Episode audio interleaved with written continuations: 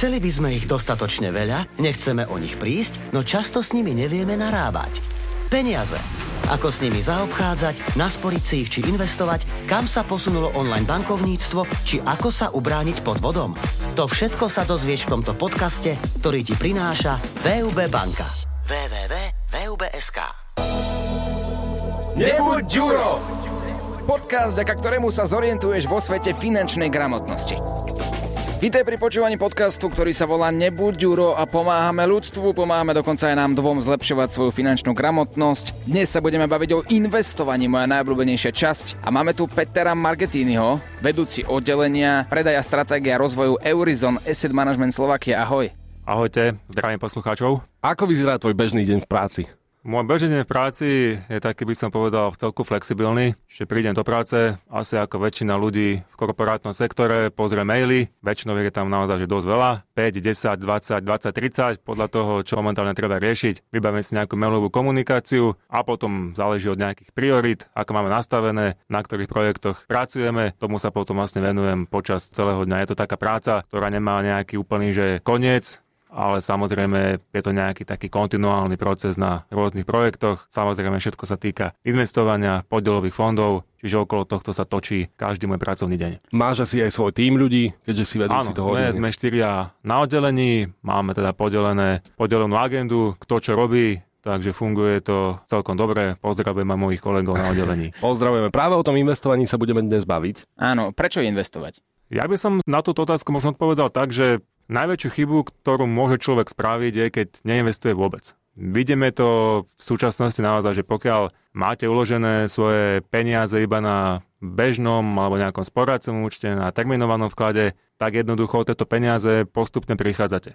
Prichádzate preto, lebo inflácia z nich postupne, teraz už celkom rýchlo, odkrajuje dosť veľkú časť Takže v tom reálnom vyjadrení si za tie peniaze na tom bežnom účte jednoducho môžete kúpiť o mesiac, dva, rok, 3, 4 stále menej a menej služieb, menej a menej tovarov. Čiže to je nejaký základ, teda v podstate, aby som si uchoval tú kúpy schopnosť peňazí, ktoré som nejakým spôsobom zarobil, či už zo zamestnania, alebo z podnikania. Čiže toto je taký nejaký ten prvý vôbec dôvod, prečo by som mal investovať. Čiže ochraniť si kúpy schopnosť už zarobených peňazí. Samozrejme, keď investujem, tak chcem niečo zarobiť aj navyše. To znamená, že v budúcnosti si chcem kúpiť, neviem čo, každý preferuje niečo iné. Niekto preferuje dovolenku, neviem, auto, dovolenku, byt. auto, byt, hoci čo, tie preferencie sú rôzne. Takže samozrejme tým investovaním, ten taký ten druhý bod, taká nadstavba je to, že by som chcel zarobiť teda niečo naviac, aby som si mohol ten život potom v budúcnosti trošku užívať. Čiže taký ten druhý moment, tým, že investujem, tak odkladám spotrebu vlastne v súčasnosti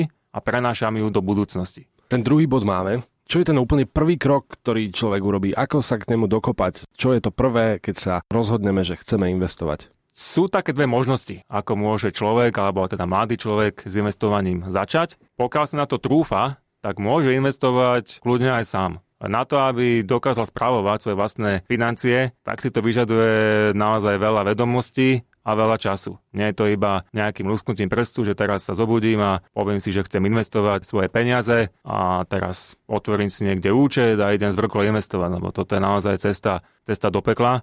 Ale pokiaľ človek naozaj na to ten čas vyčlení, chce si tie financie správovať sám, aj toto je možnosť, je tam samozrejme potom väčšia sloboda, človek platí menšie poplatky a tak ďalej. Na druhej strane, asi keď človek chodí do práce, strávi tam 8, 10, 12 hodín, tak sa mu potom už asi nechce po večeroch študovať zákonitosti finančných trhov, kam idú akcie, kam idú dlhopisy a rozhodovať o tom, kam alokovať svoje peniaze. Takže tá druhá možnosť je spolahnúť sa na nejakých profesionálov podobe či už bank alebo správcovských firiem, tieto spoločnosti potom vlastne všetko robia za vás. Čiže nemusíte sa starať o nič, Jednoducho stačí potom posielať pravidelné peniaze, ktoré môžete investovať, čiže tieto firmy, ten investičný proces, všetko vlastne vyriešia za vás, pracujú tam profesionáli, ktorí sa venujú čisto iba sledovaniu finančných trhov a na základe toho potom takýmto spôsobom dokážu efektívne vaše peniaze správovať. Nechcem sa nikoho dotknúť, ale podľa rôznych štatistík sme na Slovensku, čo sa týka investovania, tak tesne za opicami. Ešte ten socializmus zauradoval a ešte tá generácia tu stále je. A aj z toho myslenia to stále neodišlo. Takéto socialistické myslenie spoliehať sa na štát, čak nejak sa o nás niekto postará a keď nie, tak sa posťažujem v krčme. Ako by si presvedčil týchto ľudí, lebo už si povedal, povedal dôvody, prečo investovať, ale veľa ľudí si možno povie, zarába málo a z toho mála nedokážem odkrojiť absolútne žiadne euro na to, aby som to investoval. Myslíš si, že sa to dá? Alebo od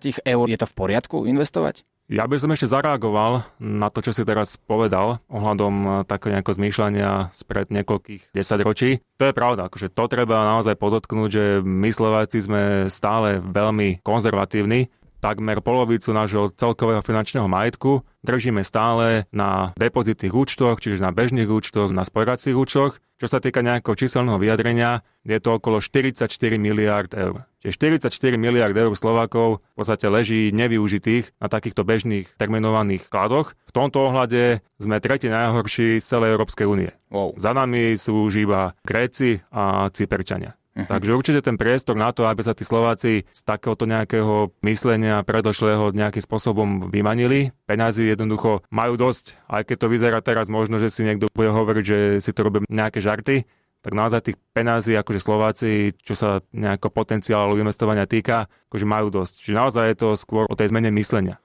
Ono z tých 44 miliard tvorí väčšinu Oliver Oswald. Tam ten, tam ten priemer ako naštrbil a v podstate môžeme aj povedať, že sme tretí najlepší v tom, že máme veľa peňazí, hej. Takže dá sa na to pozrieť aj tak. ale z pohľadu investície to už je niečo iné. To už je, to už je trošku, trošku iné, ale ako hovoril aj Oliver jednoducho, na to investovanie stačí málo. Čiže nemusím byť nejaký ťažký milionár, aby som začal investovať. Investovať pravidelne sa dá dneska už od 20 eur mesačne. Čiže to je naozaj čiastka, ktorú si myslím, že pre väčšinu ľudí dosiahnutelná je. Samozrejme sú aj teda ľudia, ktorí naozaj zo svojej výplaty si nemôžu dovoliť investovať ani takúto malú čiastku, ale pokiaľ človek dokáže ušetriť aspoň tých zopár desiatok eur mesačne, tak investovanie, a podotýkam, že pravidelné investovanie je tá najlepšia cesta, ako sa môže mladý alebo aj starší človek vydať. Poslucháči majú určite niektorí aj strach, čo sa týka investovania. Boja sa a možno už investovali niekedy niekam peniaze a oklamali ich rôzne firmy. Boli tu také prípady, kedy ľudia investovali nemalé peniaze a zrazu nevideli nič. Ako by si vyvrátil tento v úvodzovkách fakt, že stalo sa to, ľudia boli oklamaní a prečo by mali zinvestovať teraz a nemali by sa báť? Prečo by mali tie peniaze neustať na účtoch, stráca na hodnote, ďaká inflácii, ďakujeme krásne, ale mali by ich radšej investovať. Ono v podstate ten strach tu zohráva naozaj dosť zásadnú úlohu. Ten strach vyplýva hlavne aj z toho, že ľudia majú všeobecne strach pred niečím, čomu nerozumejú. Čiže svet investovania je možno tak zahalený rôznym rúškom tajomstiev, takže väčšina ľudí jednoducho sa na to pozerá, že toto pre mňa nie je, lebo tomu nerozumiem, každý ma chce oklamať, lebo v minulosti tu teda boli rôzne firmy, nemusíme ich menovať, ktoré naozaj takýmto spôsobom tých klientov oklamali. Samozrejme sme teda nejakých 30 rokov už niekde inde, Čiže momentálne, keď investujete do podielových fondov, či už teda lokálnych alebo zahraničných, tak všetky tieto podielové fondy sú správované inštitúciami, správcovskými spoločnosťami, ktoré majú dlhoročnú históriu. Takmer všetky majú materské spoločnosti v zahraničí. Tieto materské spoločnosti majú bohatú históriu investovania niekoľkých desiatok rokov. Takže ten svet investovania, svet fondov sa naozaj za tých niekoľko posledných desiatok rokov akože výrazne zmenil, takže z tohto pohľadu stačí si vybrať renomovanú správcovskú spoločnosť, ako som povedal, ktorá má dlhodobú históriu, stojí za ňou silná materská skupina v zahraničí, takýmto spôsobom človek nič nepokazí. Ako sa možno k tým informáciám dostane človek, ktorý nemá v tomto skúsenosť? Sú poradcovia, si spomínal. Kde ich nájdeme vo vašej banke? Druhé poschodie, nie? Na druhom Druhé poschodie. poschodie, dvere číslo 28. Ale nie, v podstate dneska si už každý vie vyhľadať veľa informácií aj sám na webových stránkach, či už bank alebo správcovských spoločností, kde sú teda popísané možnosti investovania, konkrétne produkty, ktoré banka ponúka, sú tam teda základné informácie ohľadom investičnej stratégie, či do ktorých aktív daný fond investuje a tak ďalej. Samozrejme, pokiaľ človek preferuje osobný kontakt, tak mu poradia vybraní zamestnanci, ktorí sa venujú investovaniu na pobočkách. Takto môže človek prísť na ktorúkoľvek pobočku banky, kde mu teda zamestnanci, ktorí sa investovaniu venujú, odborne poradia. Spomínal si, že dá sa investovať od 20 eur mesačne, ale aká je taká tá priemerná čiastka, čo by mohla byť pre bežného smrteľníka aj reálna, ale aj výhodná z pohľadu investícií do budúcna? Poviem to tak, Čím viac, tým lepšie. Samozrejme, ten proces, čo sa týka investovania, musí dávať nejakým spôsobom logiku. Čiže začíname úplne od nuly, to znamená, že mal by som mať na účte aspoň nejakú teda čiastku, ktorá mi poslúži na vykrytie nejakých neočakávaných udalostí, ktoré sa každému z nás môžu v živote pritrafiť, od takých možno nejakých menej závažných, ako nejaké pokazené auto, pokazený spotrebič, alebo potom aj také nejaké smutnejšie udalosti, ako je nejaké umrtie v rodine, že patrí to k životu. Samozrejme, na takéto neočakávané výdavky by som mal mať vytvorenú nejakú rezervu na bežnom účte vo výške niekoľkých mesačných platov. Potom teda ideme ďalej, čiže mám nejaké pravidelné mesačné náklady, či už na hypotéku, na rôzne poistenia, faktúry, na benzín a tak ďalej. Ten zvyšok, ktorý mi vlastne ostáva, tak to je tá čiastka, ktorú by som mal potom ideálne celú zainvestovať. Čiže odložiť si tú spotrebu zo súčasnosti, aby som zarobil viacej v budúcnosti. Čiže o tom toto celé je. Ja by som ešte možno spomenul taký jeden príklad, prečo je dôležité začať s investovaním naozaj čím skôr. Poviem to na príklade podľa mňa najviac legendárneho investora na celom svete, v celej histórii, Warrena Buffetta, ktorý začal investovať už vo veku 15 rokov. Samozrejme investoval zo pár tisíc eur, postupne tento svoj majetok zvelaďoval. Teraz má pán Buffett, myslím, Celý že... svet. Celý svet nie, chcel som povedať, koľko má rokov. Myslím, že má okolo 92 rokov. Čo je však taký mladý chalanisko, ako sme aj my tu. Čo je však nutné povedať, je to, že väčšinu toho svojho majetku on nadobudol až po svojej 80 Čiže to možno málo ľudí vie. Samozrejme, akože nie je to iba o tom, že začali investovať 15 rokoch pár tisíc eur, a takýmto spôsobom potom akože zbohatol a teraz má desiatky miliard. Ale nás je to o tom začať čo najskôr a investovať postupne, pravidelne, ideálne cez nejaké investičné sporenie. Takýmto spôsobom potom vzniká ten efekt, ja by som to nazval, že snehovej gule, to znamená, že postupne sa mi môj majetok zväčšuje, stále mi teda rastie a potom samozrejme aj tie percentá, ktoré zarábam, sú trošku iné. Je iné, keď zarobím 5% alebo 10% z 10 tisíc eur, alebo keď to zarobím za 100 tisíc eur a z 1 milióna. Čiže naozaj ideálne je čo najskôr začať budovať si ten svoj finančný majetok, aby som potom takýmto spôsobom tie peniaze, ktoré získavam, dajme tomu, že z dividend alebo rôznych kuponov, aby som ich investoval teda znova a potom, ako som povedal, vzniká ten efekt snehovej gule, ten zložený úrok sa to nazýva tak nejako odbornejšie. Je to v podstate vysvetlené tak veľmi jednoducho. Peniaze robia peniaze. Že zložený úrok napríklad Einstein údajne teda nazval, že je to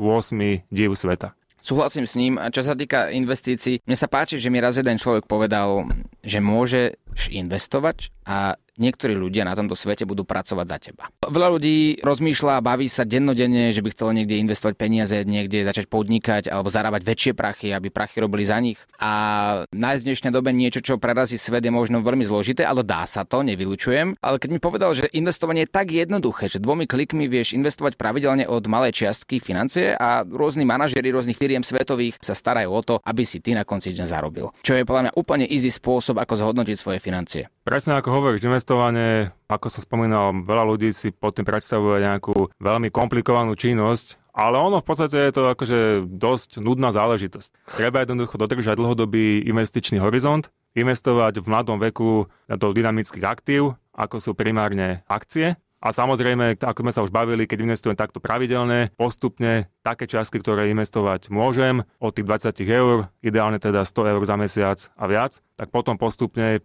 existuje veľká pravdepodobnosť, že pri investovaní budem úspešný. Čiže netreba za tým hľadať nejakú raketovú vedu, v tej praxi je to naozaj veľmi jednoduché.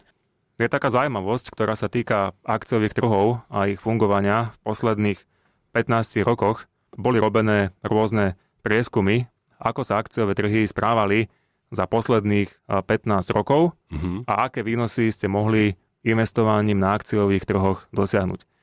Tie štatistiky sú podľa mňa veľmi zaujímavé, pretože keby ste boli za týchto 15 rokov, čo je zhruba 3800 obchodných dní, keby ste boli zainvestovaní stále, čiže ani jeden deň by ste nezmeškali, tak by ste zarobili ročne zhruba nejakých 10,6%.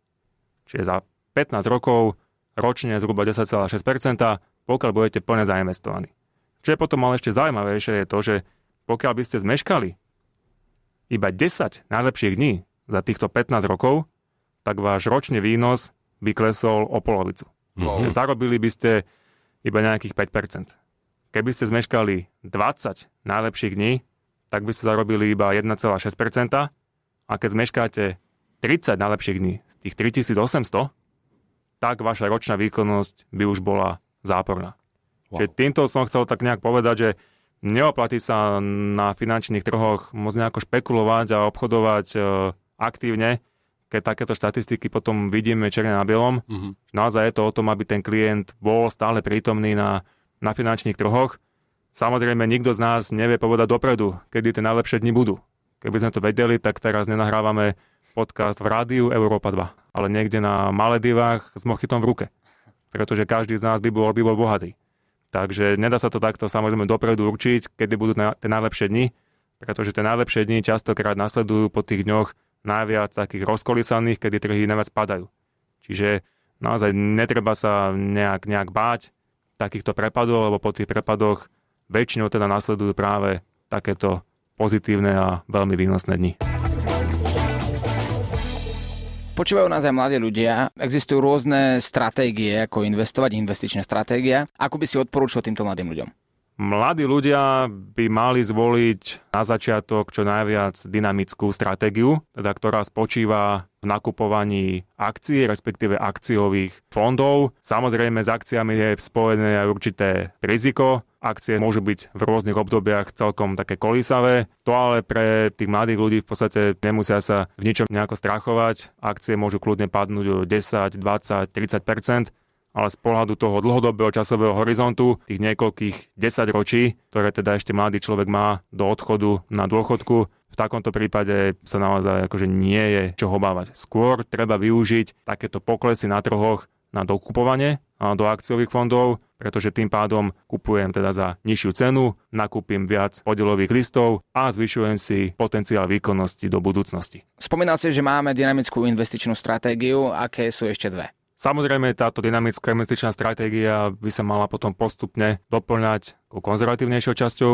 čo sa týka teda dlhopisov. Postupne, ako človek starne, tak krok za krokom by mal preklápať určitú časť z týchto akciových investícií do investícií dlhopisových. Robia sa to teda hlavne preto, aby človek vlastne pred odchodom na dôchodok, aby ho nezasiahla nejaká veľká kríza, nejaký veľký prepad na akciových trhoch. Čiže je to taká stratégia životného cyklu, začínam s najvyššou možnou expozíciou na akcie, potom postupne ako človek starne, preklápa tieto akcie na dlhopisy alebo teda nejaké iné konzervatívnejšie aktíva. Možno ešte pri tomto by som zastavil pri týchto dôchodkových otázkach.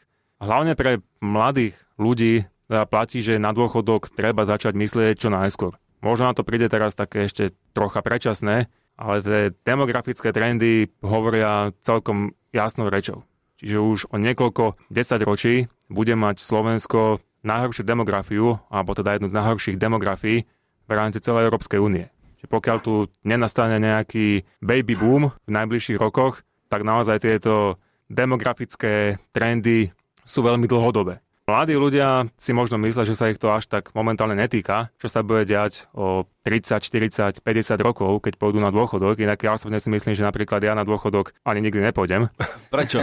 Ako som spomínal, tie demografické trendy hovoria o tom, že stále menej ľudí bude ekonomicky aktívnych a stále viac ľudí sa bude približovať k odchodu do dôchodkového veku, čo bude samozrejme mať obrovský vplyv na verejné financie. A opäť možno viacerí poslucháči si teraz budú myslieť, že tak trošku žartujem, ale čo sa týka vyplacaných dôchodkov od tých niekoľko desatok rokov, keď teda do dôchodku by sme mali ísť my, tak na súčasné dôchodky ktoré teda dostávajú naši rodičia napríklad, alebo starí rodičia, sa budeme pozerať možno tak, že to boli ešte veľmi slušné peniaze. Takže treba aj z tohto pohľadu začať myslieť na tú svoju finančnú budúcnosť čím skôr, pretože keď začnete investovať niekedy po 50 ja nehovorím, že to je zlé, určite aj v tomto veku sa dá s investovaním začať, nie sú tu žiadne obmedzenia, ale z pohľadu nejakého dlhodobého budovania nejakej finančnej istoty na ten dôchodok, tak naozaj treba začať čím skôr, lebo tie demografické trendy, pokiaľ sa nič nezmení, čo sa teda asi nezmení, lebo tie trendy sa vyznačujú svojou takou zotrovačnosťou a veľmi takým nejakým dlhodobým pôsobením, tak Slovensko v tomto ohľade, respektíve slovenské občania, budú jednoducho odkazaní na to, aby sa o ten svoj dôchodok starali aj sami. Čo robiť, keď finančné trhy klesajú? Máme predsa obdobie, ktoré určite nie je najvýhodnejšie, ale mnoho ľudí, ktorí investujú roky a veria tomu, rozprávajú, že to je taký Black Friday pre nich. Nakupujú akcie a dlhopisy v zlave. Toto je ten správny prístup, ktorý by mali investori alebo potenciálni investori zvoliť. Opäť to vychádza z toho, že investovanie nie je iba o tom, že teraz sledujem nejaký graf, urobím si možno nejakú technickú analýzu alebo nejakú fundamentálnu analýzu a teraz som celý nažavený, že idem kupovať nejaké aktívum, na ktorom chcem zarobiť x desiatok percent. Dôležitý je naozaj taký ten prístup k investovaniu, ten investičný proces, ktorý by som mal dodržiavať. Veľmi dôležitá je ale aj tá mentálna stránka naozaj, aj keď všetci odporúčajú teda to, že mal by som kupovať v zlave, keď trhy padajú, keď je nejaká kríza, áno, platí to. Na druhej strane pre nikoho nie je úplne príjemné, keď sa pozerá, ako mu klesá jeho majetok o 5, 10, 15 alebo 20% Čiže ten, ten nápor na tú mentálnu stránku tam určite je značný, ale pokiaľ naozaj dokážem tieto emócie od toho investičného procesu oddeliť, keď dokážem ostať racionálny, a nakupovať, tak ako povedal Oliver, v podstate v zlave, tak toto je ten najlepší možný spôsob, ako teda zvyšovať potenciál tých svojich výnosov do budúcnosti. Čiže nebáť sa toho, poradiť sa kľudne so skúsenejšími investormi alebo teda s kolegami v bankách, ktorí vám toto všetko vlastne ozrejmia, povedia, ako by ste sa mali pri takýchto situáciách správať a keď dodržíte dlhodobý investičný horizont, tak tá pravdepodobnosť vášho úspechu sa naozaj zvyšuje. A čo kryptomeny? Kryptomenám veríš? Kryptomenám ja osobne príliš neverím. Kryptomeny považujem skôr za špekuláciu a nie za investíciu. Keď investujem, dajme tomu do akcií, tak z akcií potom dostávam teda dividendy. Keď investujem do dlhopisov, tak dostávam úrokové kupóny. Čiže je to takýto nejaký finančný tok, nejaký cash flow, ktorý z takýchto tradičných aktív jednoducho tiež získavam. Teda okrem potenciálneho nárastu tej ceny. Pri kryptomenách takéto niečo v podstate neexistuje. Je to naozaj iba stávka na to, že cena kryptomien bude v budúcnosti rásť. A to nikto nevie. To nikto nevie, ja nehovorím, že kryptomeny akože musia nejak výrazne ešte klesať, ale tak konec koncov poslucháči, ktorí to sledujú, tak vedia, že napríklad Bitcoin tento rok klesol viacej ako polovicu svojej hodnoty. Čiže keby ste držali svoje aktíva iba v Bitcoine, tak odhľadnúc od tej inflácie, ktorá je naozaj akože veľmi vysoká, tak by ste si tento rok mohli za svoje bitcoiny kúpiť o polovicu menej tovarov a služieb. Ak sa pozrieme 2 roky dozadu alebo 3-4, tak si vedia kúpiť 3 krát viac. Presne tak, záleží ten horizont, e, na aký sa pozeráme. Keď niekto začal investovať a Bitcoin stál 10 dolárov alebo 10 eur, tak samozrejme je to potom trošku, trošku iná diskusia. Ale naozaj takto, že poviem to asi na takom nejakom príklade, že keď si tvorím svoje portfólio, nejak, že dajme tomu sám, tak Bitcoin alebo kryptomeny všeobecne nie som proti, aby ľudia mali takúto špekulatívnu zložku vo svojom portfóliu, dajme tomu, neviem, 5%, maximálne by som teda ja volil. A budem sa na to naozaj pozerať tak, že keď Bitcoin skrachuje, tak prídem o 5% svojich výnosov, ale keď narastie o ďalšie stovky percent, tak zase na tom celkovom portfóliu mi to spraví celkom pekný výsledok. Čiže pozeral by som sa na to naozaj z takej možno špekulatívnej zložky toho môjho portfólia, ale za investíciu by som Bitcoin nepovažoval, aj z toho pohľadu, že tento rok jasne, jasne dokazuje, že Bitcoin neslúži ako ochrana voči prepadom takých tých štandardných aktív, ako sú napríklad akcie alebo dlhopisy. Tento rok výrazne padajú aj akcie, padajú aj dlhopisy, ale keď sa pozrieme, tak Bitcoin padol ešte výrazne viacej ako takéto štandardné trady aktív. Aby sa k všetkým takýmto informáciám dostal človek, potreboval by možno aj profesionálneho správcu. Aké výhody ponúka investovanie práve cez túto pomoc? Profesionálny správca dokáže ušiť konkrétnemu klientovi investičné portfólio priamo na jeho mieru.